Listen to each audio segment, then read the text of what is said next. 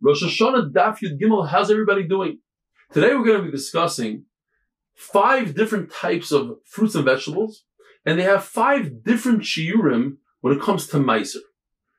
Number one is the da'iraisa. Midaraisa you only chayev to be maser, trumas and meisers, on three types of food. Dagan, tirish, v'yitzar, grain, grapes, and olives. And the shiur for that is Mishiaviu Shlish, when they grow a third. How do we know this? From the Pasik, Va'asas L'shalish. And the Gemara Darshans, it's not L'shalish, L'shlish, it's a third. You'll tell me, wait a minute, that Pasik is, is an answer to a question. If Klal Yisrael asks the question, Ki how can we not plant on the seventh year of Shemitah? What are we going to eat? The Torah says, don't worry about it. The sixth year is going to produce L'shalish for three years.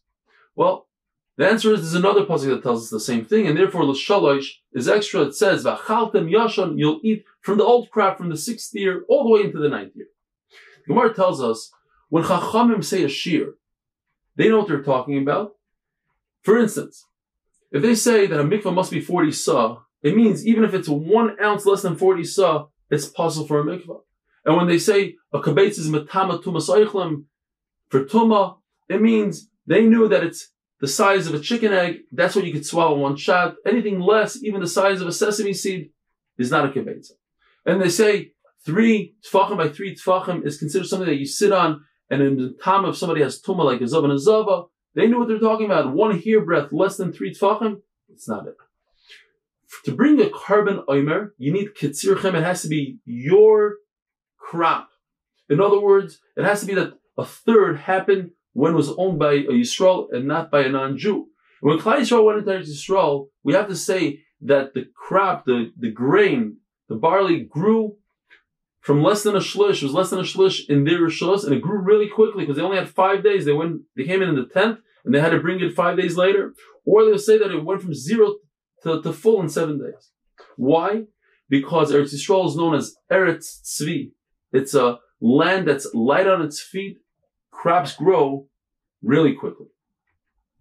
Now, when it comes to the Meiser Midrabana, such as all trees, an apple tree, an orange tree, it goes by Chanata.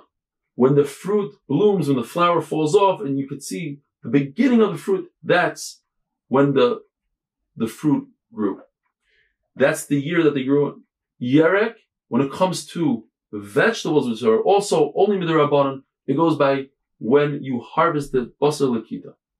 When it comes to kitniyos, beans, things that you eat, the seeds, according to like Gemara tells us uh, rice and different types of beans.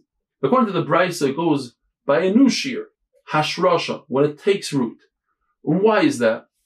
Because when it comes to these kitniyos, they're not harvested together.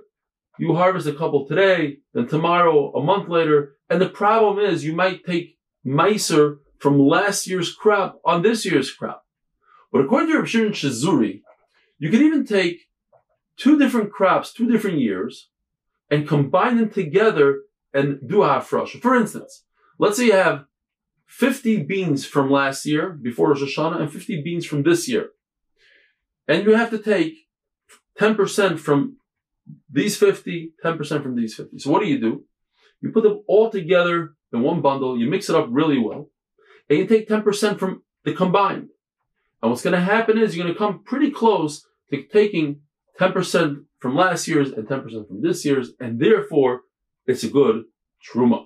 Shmuel paskin like Rav Shimon Shazuri, yet he says not for the reason that you're able to combine, but rather he says the reason is that we go, uh, when it comes to Meiser, based on the Gemar pre, when everything is finished, the beans are finished in one time, that's why we go on the beans based on their Gemar. But when it comes to liquids, like wine and oil, then Rav Shimon Shazuri would hold Yesh Bila. In other words, you can mix it and it will mix 100%. When it comes to salads, mathematically speaking, it's very possible you put this whole combination together, you won't get exactly the 10% that you want, and that's why he holds Ein Bila with salad, solids.